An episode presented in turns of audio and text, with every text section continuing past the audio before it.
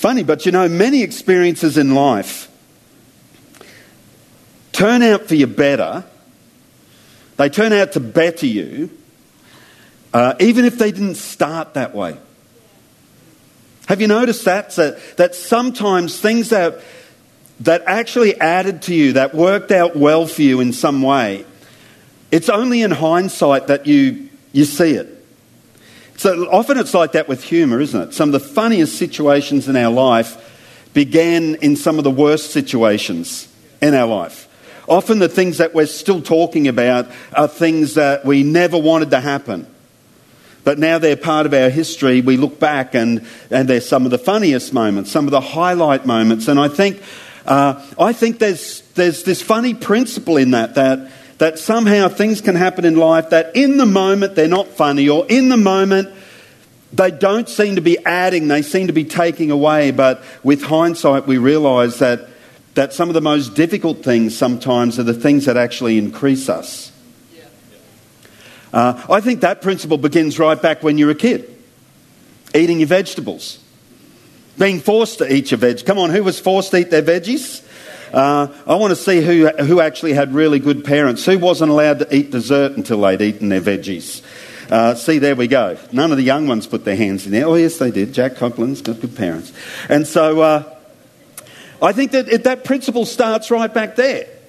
But I've noticed it all through life all through life that sometimes the things, the kind of situations that we might want to avoid end up being the very situations that increase us as people. Have you noticed that too? No, no one else has. So I might as well go because uh, no one's on the same page as me. Maybe you're just not game. I mean, look, two years ago I had a really serious health issue. There's no way in the world I would ever pick that for myself. But when I look back, there's no doubt that it changed the way I viewed life. It changed the degree I enjoy life. Uh, I, you know, after recovering from that and going through a bit of a process, I determined to literally suck the marrow out of every minute I could. And so I look back and I think, though I wouldn't wish it on my worst enemy, uh, it wasn't necessarily a long term bad thing because it's actually added value to my life. And I think you'd find the same in your life. You might be a parent here, and it's like, man, parenting kids is a difficult thing. Uh, the older they get, the more interesting it gets.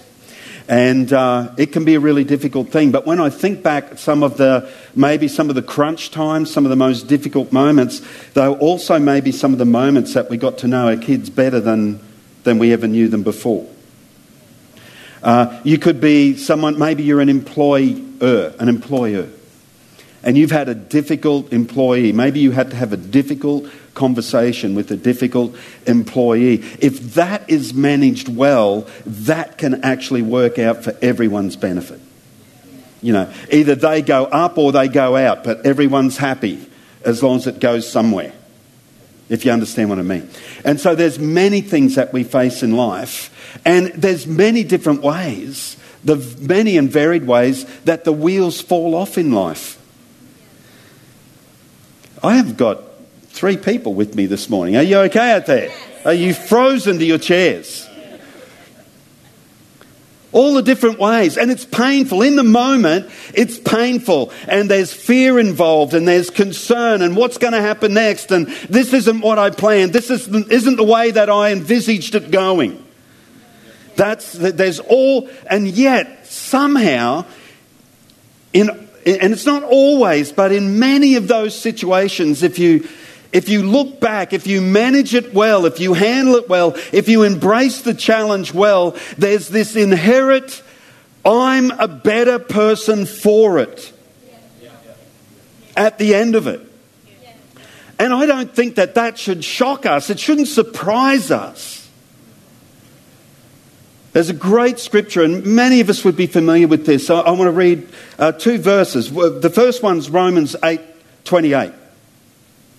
And it says, For we know, and we know that, uh, that all things work together for the good of those that love God, to those who are called, or the called, according to his purpose. all things work together for good. It does not mean all things are good. It just means all things work together.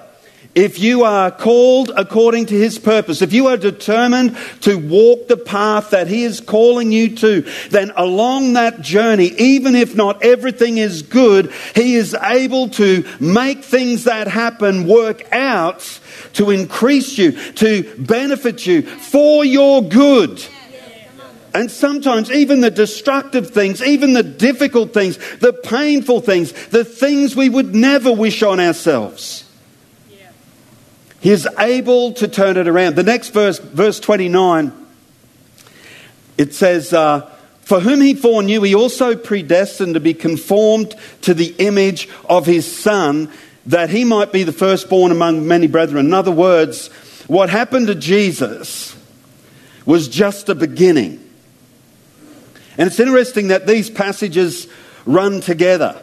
All things work together for good God is determined to make you just like his son, and he is the pattern, he is the firstborn amongst many brethren. There's many people will walk this journey uh, of all kinds of stuff going on, but the hand of God upon it to bring increase rather than to take away. I love the way God is able to make bad things work good. He is. And, uh, and we need to understand God does not cause bad things, God doesn't need to. I hear people say, I think God made me sick for this. No, no, don't, don't go there. I think this terrible thing happened because God. No, no, no. God doesn't need to get involved in a broken world for bad things to happen. It's broken, we broke it. We should take responsibility for that. Recognize that God is good and God is in the process of redeeming all things. So God doesn't have to bring tragedy. Life will bring tragedy. Hang around long enough, and if you think that you're going to be immune to that, you're living in a bubble, your illusion will be shattered. We live in a broken planet and we have provision, we have healing. We have God looks after us and can turn even bad things around and work them into our life for our benefit, for our increase, for our good. I love that. And, uh, you know, if, Je- if, this was Jesus' track, Jesus, you know, was, uh, you know, obviously went through some difficult things, well, then we can't expect not to do that. But I want us to stop for a moment and just think how amazing would it be if we considered that God could use anything? As I said, not cause anything, but He could use anything that happened, good or bad. That He could redeem, that He could revalue, that He could repurpose anything that happens to actually increase us. Because that's what I believe He wants to do. That's what I believe He can do, and I believe that's what He wants to do. In every situation, repurpose it, no matter what it is, no matter how destructive it might seem, repurpose it to actually increase us in some way. And I want to, I want to look at this. The title of my message today, I've got a big title, uh, and I want to look at it in the book of Mark, but this is the title of my message. The last place you want to go is sometimes the best place to be. The last place you want to go is sometimes the best place to be. Mark chapter 1, verses 9 through 13 and it came to pass in those days that Jesus came from Nazareth of Galilee and he was baptized by John in the Jordan. And immediately, coming up from the water, he saw the heavens parting and the Spirit descending upon him like a dove. And then a voice came from heaven. Like, this is an amazing scene. He's baptized, he sees the Holy Spirit in bodily form. A voice comes from heaven God Himself, you are my beloved Son, in whom I'm well pleased. Next verse. And immediately the Spirit drove him into the wilderness.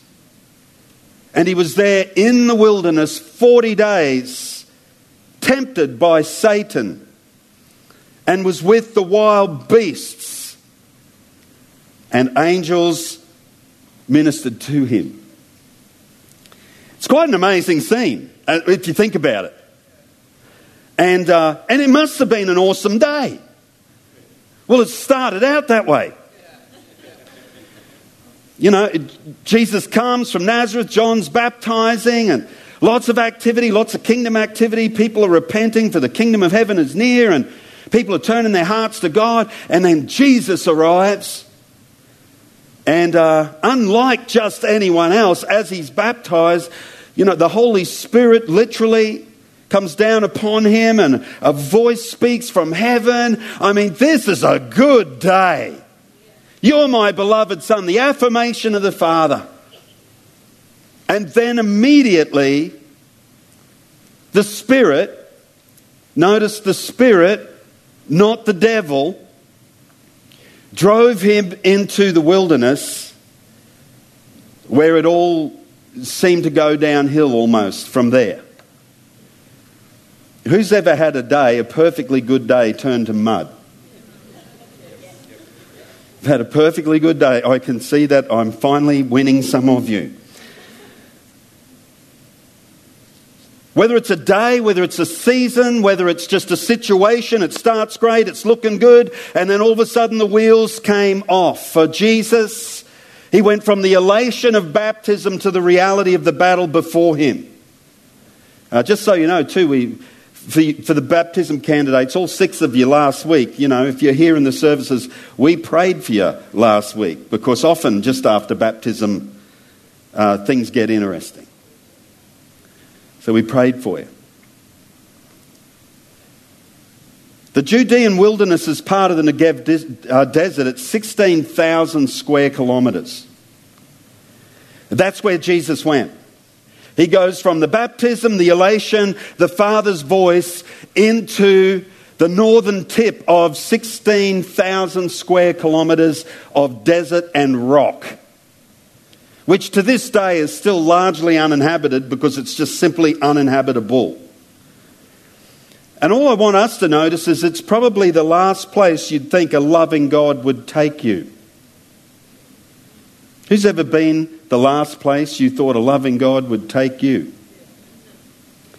And I just want to look at this passage really quickly, and then I'm going to ask you some questions in a few minutes' time. But it says that the Spirit drove him. The Greek word is actually ekbalo. This original language word. It means to cast out, literally to deprive of the power and the authority that is available to you. To cast out. So it's like that's the subjective.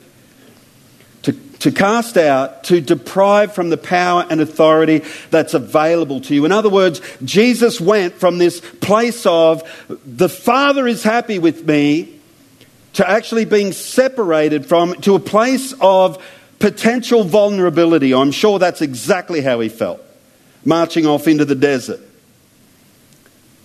When it refers to a thing, this Greek word ekbalo literally means excrement from the belly into the sink. In other words, it means to vomit. It means to spew. For those of us who were here last week and we were talking about the devil, Maybe it's where they got movies like The Exorcist from, I'm not sure. It also means to expel a person from a society, to banish from a family. The most common, and obviously with these inferences around this word ekbalo, it is the most common word used all through the Gospels when Jesus casts out a demon. So here the scripture is literally saying uh, the Spirit did to Jesus what Jesus did to the devil. He would cast him out, and the Spirit of God cast Jesus out in one sense. That's, that's one whole side of the meaning of the word. The, the, it's got another meaning to it. I love Greek words because they're so rich, but the abstract meaning is this ekbalo. to cause a thing to move straight onto its intended goal. So there's one thought where Jesus is removed from his power, authority, separated from family, separated from the Father. After a moment of intimacy, my great day turns to mud. And I feel like I've been pushed out of where I really want to be into somewhere I really don't want to be. But as a matter of fact, God's plan in it is to send me straight onto my intended path. Wow, I wonder how much of God, or I wonder how much God has done that in our lives at times while we have kicked and screamed all the way. And sometimes only in hindsight realizing, man, if I'd have known how God would make this work out, if I'd known what would work in my heart, I might have just embraced the pain a little bit easier. If I'd have known that He was actually trying to push me into my intended place. And that's the thought that this word contains both those thoughts. Being thrust out, but being purposed, being straightened out, being sent straight to your purpose. And it's an amazing thing how God is able to accomplish both things at once or to be able to work even the worst circumstances, the worst feeling circumstances together for our good so that in the end it adds to us and it increases us. It doesn't take away from us. Second thing that I see here is uh, obviously Jesus goes into the wilderness, and this is where his faith and his integrity is tested. Uh, and it's proven there. He proves himself. He stands his ground. He answers the devil. He passes the testings. And, and you know, often, I, I think sometimes, you know, it is really dangerous to get comfortable. There's a lot of temptation in comfort, but there is undoubtedly temptation in dryness too. When we get into dry places in our lives, we get into a, a bit of a wilderness feeling. And we're tempted to feel sorry for ourselves and we're, we're tempted to lose faith. We're tempted to give up. We're, we're tempted to push back. We're tempted to, to speak badly. Well, is that just me? I don't think it's just me. Yet it was in that dry place, in that hard place, where he felt like he'd been thrust out of the family, felt like the authority and power that was naturally available to him was not actually naturally available to him. He's hungry, he fasts for 40 days, he's starving, literally, and is tempted at the lowest point and yet prevails. Because ultimately, you know, when all the supports are on and when, when life's good, it, it's not hard to say you're a believer. And sometimes we don't even know what's in us until we get in a place that we don't want to be. But sometimes the last place that you want to go is the best place you can be. To actually know what's even in your own heart actually know whether your faith works or not. And Jesus proves it here. Not only does he prove himself there, he's added to there. If, if I could use that term, seems strange to use it about the Son of God, but the Spirit did something there. Something changes, and it changes enough for people to recognize it. In his gospel, Luke puts it this way Luke 4 14. Then Jesus returned in the power of the Spirit to Galilee. So he goes out driven by the Spirit. He returns in the power of the Spirit. And news of him went out through all the surrounding region that Jesus is back. Verse 15 says, And he taught in their synagogues, being glorified by all. So he went to his baptism. He had a glorious day that turns to mud. He goes to the desert for 40 days. He's tested, he's tempted, he's pushed, he hangs on to his faith, and something shifts. I don't know whether it shifts in Jesus. I mean, he was perfect anyway, but I tell you what, something shifted in the minds of people. And he comes back, and it's like this, this guy, there's something about him. Have you ever noticed that Anyone who goes through something yet does it well commands a respect, commands something. There's something on their life. It, cha- it, it changes you and it changes the perception that people around you have of you. If I could put it this way, it adds credibility, it adds weight the scripture would say. Paul says that we are being changed, transformed from glory to glory. And that, that word literally means weightiness, as in a, a king's glory. They have authority, they have weight, they have substance as a person. And Paul says that that's what the Spirit of God wants to do in you shift you from glory to glory from weight to weight, for you to grow in your substance as a person. And there's sometimes no other way to do that than facing the most difficult circumstances of life and doing it well. Sometimes the last place we want to go is the best place we can be. And so the Spirit adds to him in that sense I think often for us, it's, you know, it, when we start with something as an, ex, as an external concept that we give mental assent to, and then it's the situations of life where that becomes an internalized principle that we truly believe. And you see this in people that have been through tough times and have made it out the other side and done it well, from soldiers to cancer survivors. You see it on their life. You see an increased weight. You see a glory on their life. That they've actually been somewhere that no one would want to go. And somehow it has changed their substance as a person.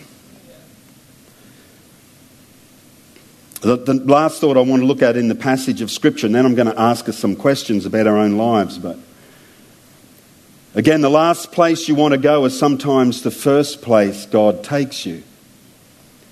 Jesus hadn't done anything. You know, it's, a, it's an amazing thing to me, but we don't know much about most of Jesus' life. 12 years of age is the last mention of him in Scripture until he turns up to be baptized.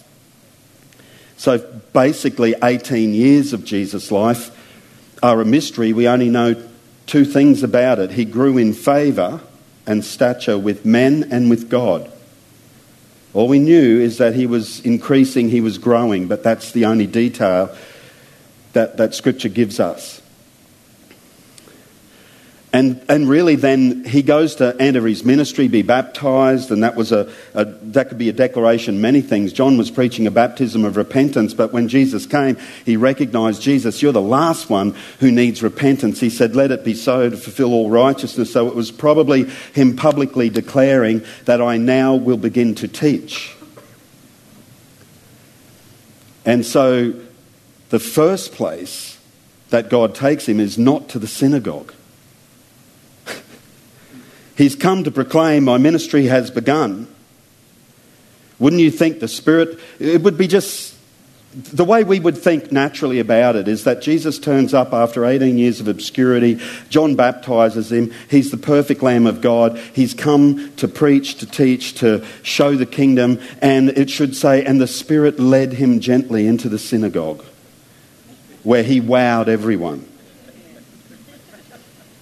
And sometimes we have that impression of how our Christian journey should be. And I'm sorry, I've got to apologise for, for preachers, and I certainly would have been one of them at some point in my ministry, at many points, that gave anyone the impression that it's just going to be smooth sailing because you follow Jesus. No, no, no. God's purpose, you know, I love prosperity. I am believing for prosperity out of out of our heart for the house giving. I do for my family every time. Sue and I have already begun to participate in that.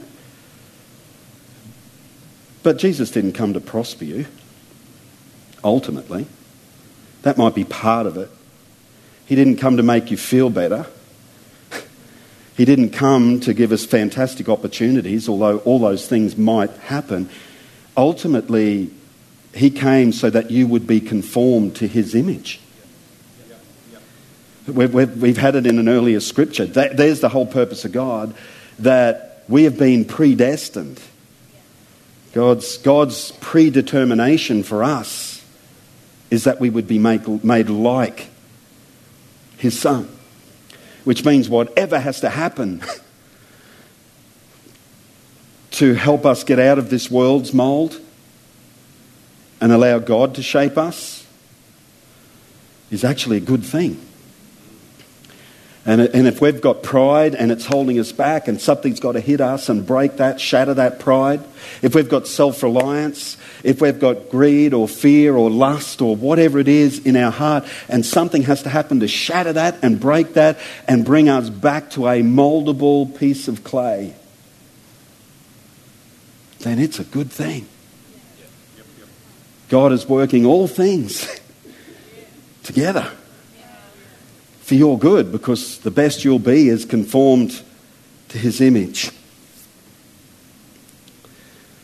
And I wonder, you know, if, if, if the last place you want to go is the first place that God is often determined to take us, I wonder how much development we miss because we aren't willing.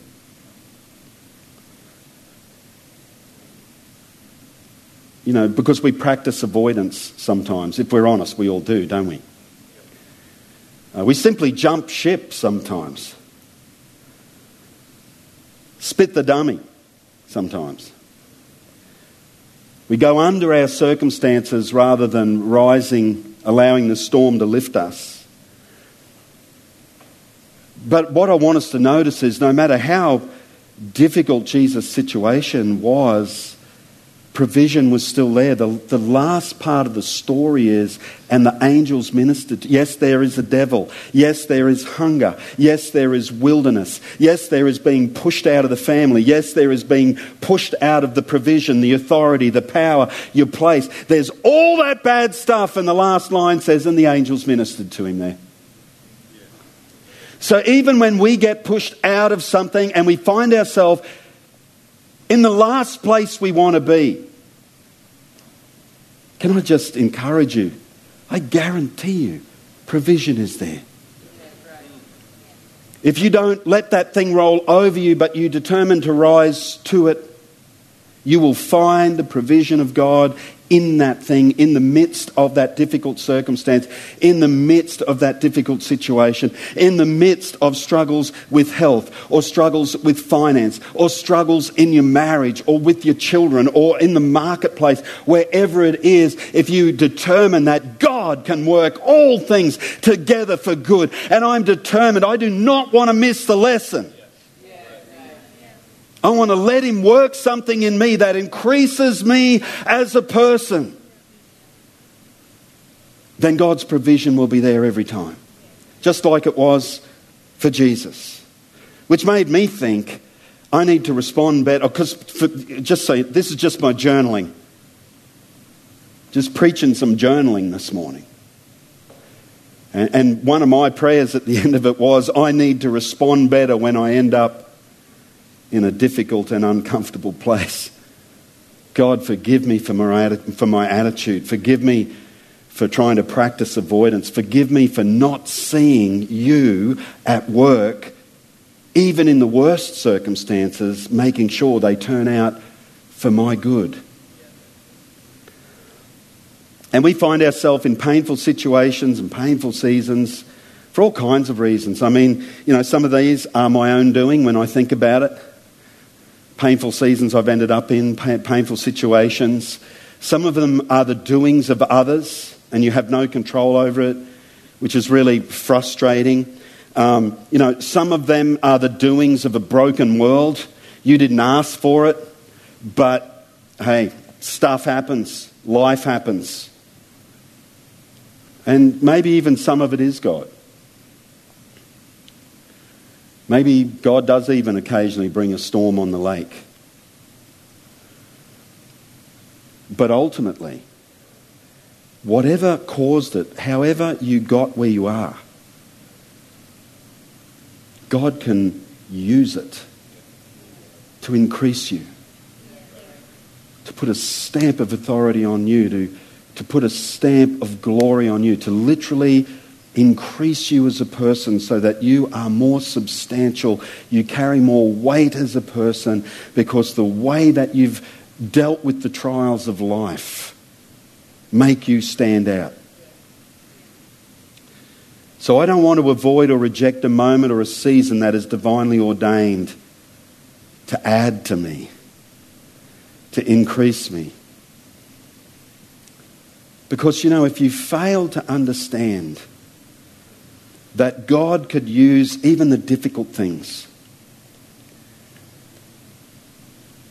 then there's no purpose. There is no point to suffering. Suffering just sucks and that's it. But actually, Scripture would teach us that, and again, New Testament, I could just go to direct passages, but suffering increases us as people. If we just got to sit on a beach in the Bahamas all our life, we would not be substantial people. We'd probably be fat. We, we might be happy for a while, but we certainly wouldn't be people of substance. And, and please, don't misread this message as a message of, you know, you know uh, look for pain. Of course, we don't do that. That's just dumb. As I said, you don't need to look for pain. Life will bring it to you. The difference is how do we respond when pain is knocking at our door? And can we see that in spite of our pain, in spite of the difficulty of the situation, the circumstance, the season that we find ourselves in, can we believe that God is able to work all things together for good? And in the midst of our lack of understanding, Faith says, I trust you, Jesus, that you are doing something in me. Because when we find ourselves in pain, we often we ask the wrong questions. It's only natural, but we do. Here's some of the wrong questions, and I'm going to finish with some of the right questions. You doing okay? Is this speaking to anyone? You got real quiet again. I mean, I got you doing, I got you moving there for a minute, but now you're really quiet. Here's some of the wrong questions. God, what are you doing? You can put your hand up if you want, if, if you've ever asked that. God! Except it's normally like this, isn't it? God! What are you doing? God, where are you?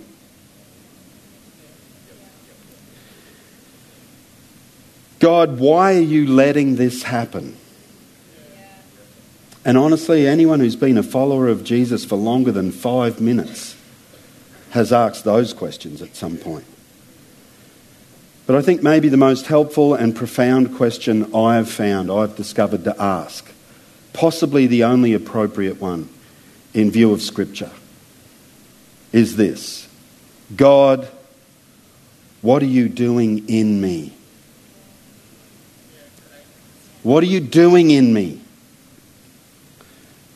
Uh, maybe this is a, a way of asking it. Asking of ourselves, testing ourselves. How well do I respond when faced with the desert experiences? How well do I respond? Another way of putting it is do I resent difficult moments in my life or look for the lesson in them?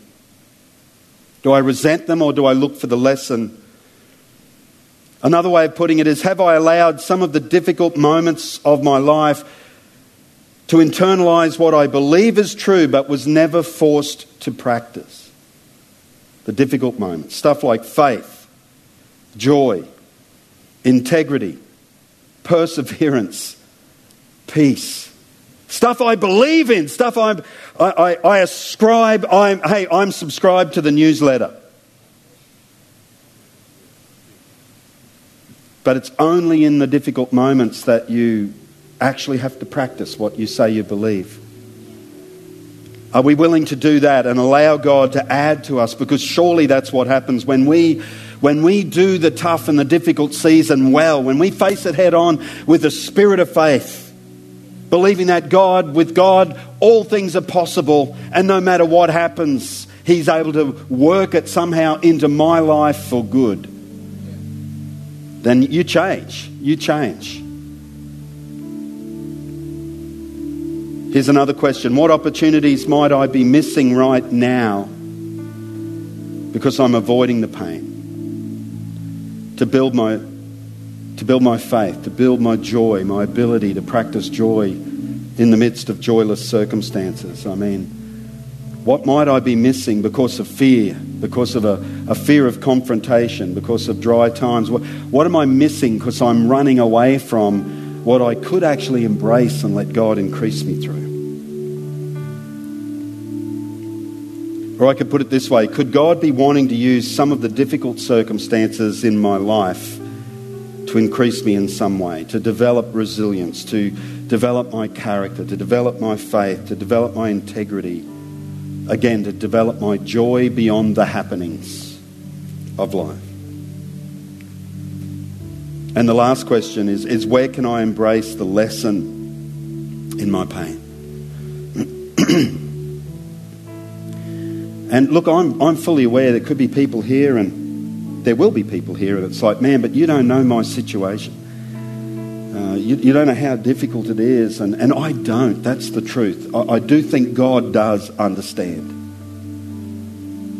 And as I said, I've got to be very careful. I'm not saying God caused it. God doesn't need to bring pain to us in a broken world. A broken world will bring that. But God is able to take that situation, take that circumstance, actually somehow work it for good, as difficult as that can be to see or to embrace. And you look at Jesus as an example, and it's like from the best day to the worst day, all in the same day. And how often is that like our lives? And yet, in the midst of being taken to the last place you'd wish on anyone. And being confronted by the full force of just everything that was standing against him. He found the provision of God in it. It somehow added to him, and he returned, and people took notice of him on a whole nother level. And I've really just got the sense that for some of you to make sense of some of the pain, that's, that's what God can do if you let Him. If you let Him. Could we all stand this morning? You know, I think God's Word is an amazing thing. It never ceases to amaze me as I journal, as I study. Uh, after all these years of following Jesus, and I'm, I'm reading books like Mark, the simplest gospel of the four. And it still keeps coming alive and it's still fresh and it's still speaks to our everyday circumstances. It's the beauty of God's Word. And, and you know, if you're here today and, and you just had a sense and that message really resonated with you, you know that God is, is just speaking to you about your situation. And I'm going to ask everyone to, to bow their heads and why don't we just close our eyes? But if, if you really appreciate prayer, why don't you just lift your hand right where you are? We're going to pray. Father, I thank you for, for so many people, Father, who are on the journey, who are experiencing different things, have experienced different things, are living with ongoing situations. Father, I thank you for meeting them. I thank you, Father, for a release of faith to see you in the midst of those circumstances. I thank you, Father, that you are at work. We can trust you that you are at work no matter what we see, no matter what we don't see. We can trust that you are at work, working things together somehow for good in our lives. You're able to take anything and turn it around, flip it, redeem it, repurpose it, revalue it in our lives, and bring something beautiful out of it, bring increase of substance in our lives. And I pray for that for everyone right now who's reaching out to you in Jesus, Jesus' wonderful name. Jesus' wonderful name. Amen.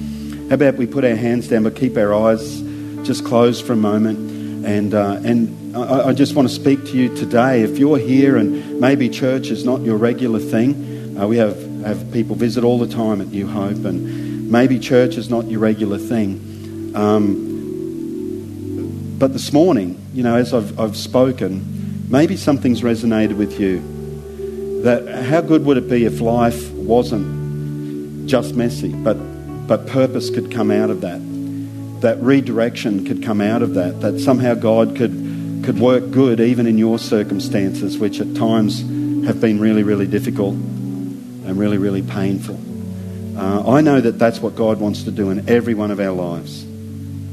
Every one of our lives. And, and I think taking a step of faith and trust in Him is, is the beginning of that.